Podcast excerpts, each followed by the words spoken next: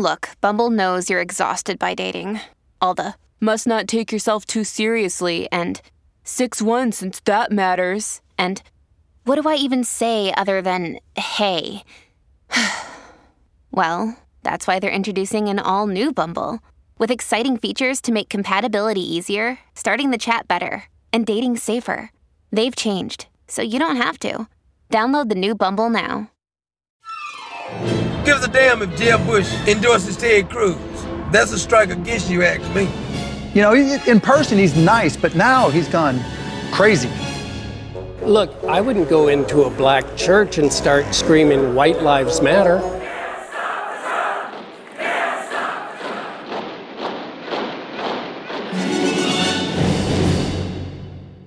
Hello and welcome to Trumpcast. I'm Jacob Weisberg. After the San Bernardino shootings, Donald Trump proposed a total and complete shutdown of Muslims entering the United States. This week, after the devastating events in Brussels, Trump doubled down on the idea, stating that he would not allow certain people to come into this country without absolute perfect documentation. Today, I talk with Ed Husain, a former Islamic extremist himself, about the effects of Trump's views on the Muslim community. But first, let's check back in and see what the Donald's been up to on Twitter. Lyin' Ted Cruz just used a picture of Melania from a GQ shoot in his ad. Be careful, Lyin' Ted, or I will spill the beans on your wife.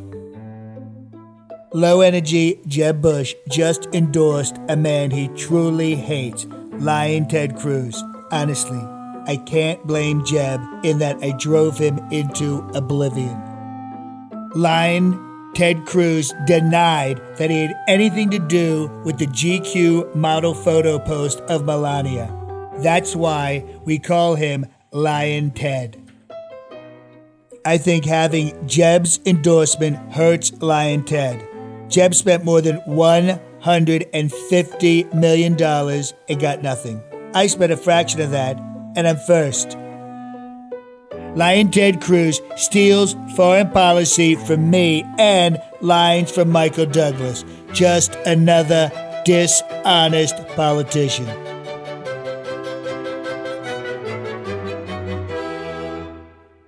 I'm joined now by Ed Husain. Ed is a senior advisor at the Center on Religion and Geopolitics, a London based think tank. He's also the author of The Islamist Why I Became an Islamic Fundamentalist, What I Saw Inside, and Why I Left. Hi there, Ed. Hi, Jacob. Thanks for joining us today. So, before we get into Trump, just give our listeners a, a, a slightly longer version of that story that you hint at in your book title.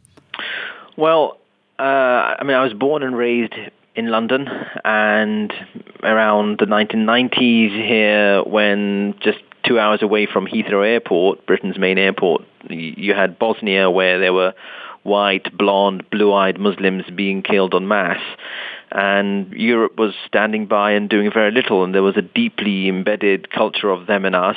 Um, we had said, or we'd grown up at least listening to our teachers saying never again after the Holocaust, um, and there it was happening in, in, in Europe all over again. And I think that sense of being forced to choose about our own identity, whether we were Europeans or whether we were Muslims or whether we were both or one or the other, led to extremist groups in our midst saying that, look, you will never belong that Europe isn't your home and you ought to be a Muslim and only a Muslim in the most extreme sense.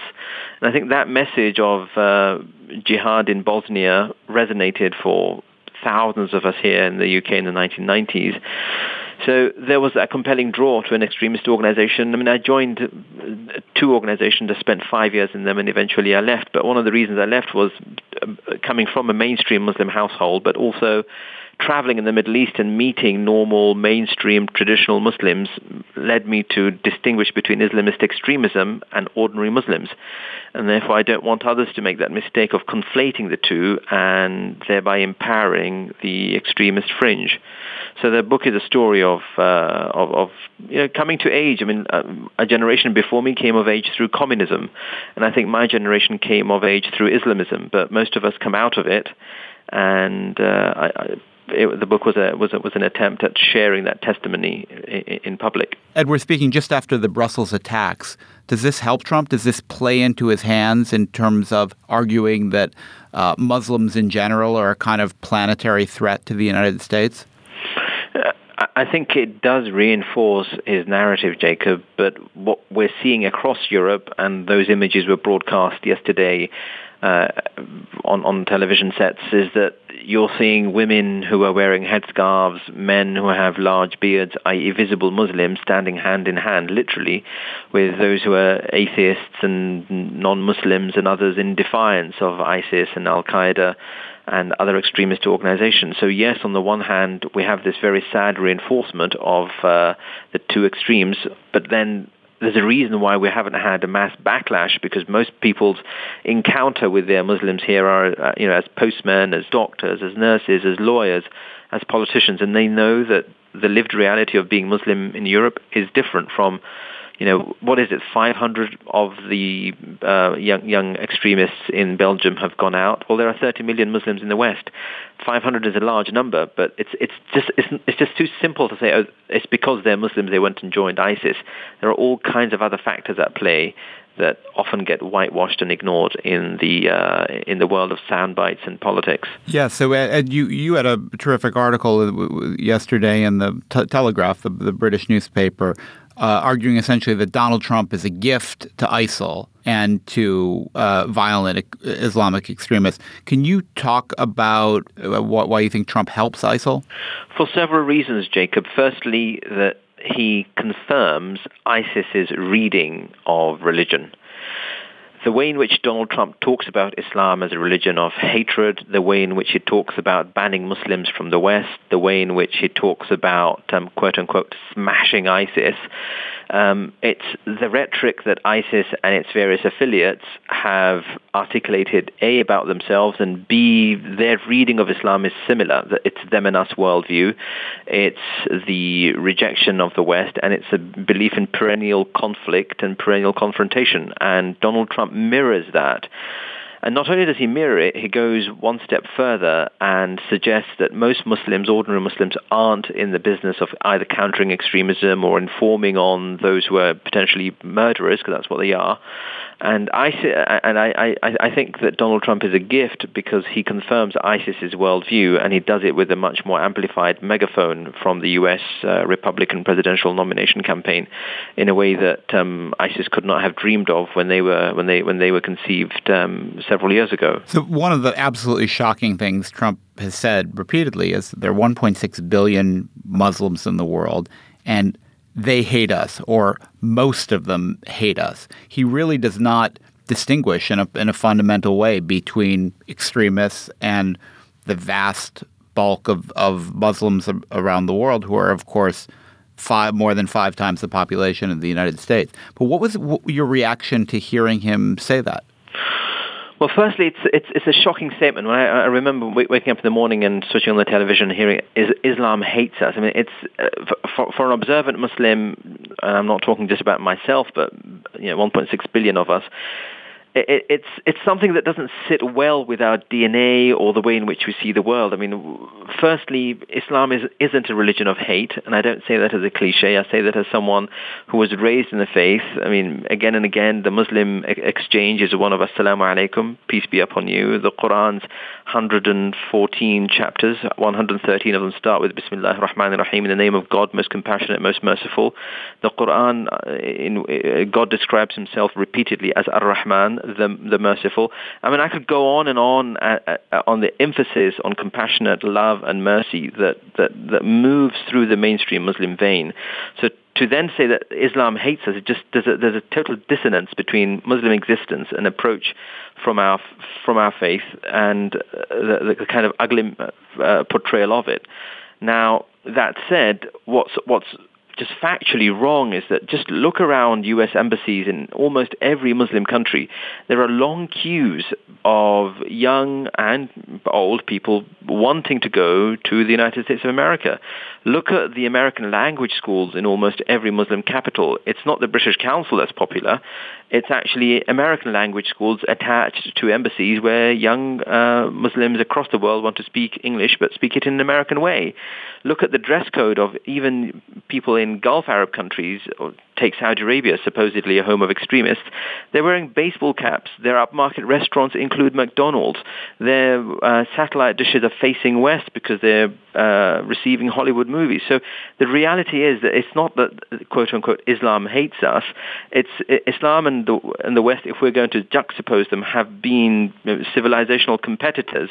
But that's something good and not necessarily bad. And it's not that Islam hates us, but there is a tiny minority of a minority, a fringe of a fringe, uh, that has political grievances with elements of the West that we ought to fix and identify and tackle rather than decimate and imply that an entire faith and an entire global community is complicit in, the, in, in that extreme of extremists. And obviously, we're speaking in the wake of the Brussels attacks two days ago. After the earlier Paris bombings, um, I think there was some shock, and also after the Charlie Hebdo attacks in Paris, um, that uh, we heard the voices of many Muslims who said, well, we, we don't s- support or sympathize with the attackers at all, but in some ways, in the Charlie Hebdo case, the, the, the people who were attacked had it coming. They provoked this, and you have to understand if you attack Islam in a certain way, this is what you get.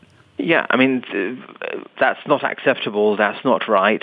But but there's a reason for that, and the sooner we understand the reason, the easier it becomes to uproot that mindset only 200 years ago here in the West, we had a civilization that was built on Christendom, and any insult on any of the Old Testament prophets was seen as blasphemy and necessary action was taken. Now, what we have in the vast majority of the Muslim world is blasphemy laws that's still taken seriously. The way in which we are uproot that thinking is through education, is through exposure that in the West, blasphemy laws have no space. Just as we're free to proselytize, we're free to apostatize. But unless we get to that place of having these vibrant, dynamic debates of the freedom of expression and the freedom of religion, we won't have that kind of pluralist society that, that that's needed for integration purposes, especially here in Europe. When Trump makes these outrageous statements about hatred or, or about um, Muslim immigration or Muslims not being allowed in or Muslim being kicked out, are there different strains of reaction that you hear inside the Muslim community, or is it all just basically universal revulsion? Revulsion is very strong, I think, Jacob. And I, people find it um, vulgar. People find it unbecoming. People find it odd that someone who's aiming for the highest office in the land would speak in such simplistic and outright ignorant terms. I mean, it's just shocking that that level of ignorance exists in someone who's cut deals with uh, Saudi princes, who's had business dealings in the Middle East, who aims to have his finger on America's nuclear button. I, I think most Muslims are complicated enough to see that he is not the only American. But that said, I suspect that at some point soon, ISIS or a, similar extremist organization will cite Donald Trump's quotes from his speeches as examples of this clash of civilizations between Islam and the West because he does their work for them. Ed Husain is senior advisor at the Center on Religion and Geopolitics in London. Ed, thank you for joining me today on Trumpcast. Jacob, thank you for having me.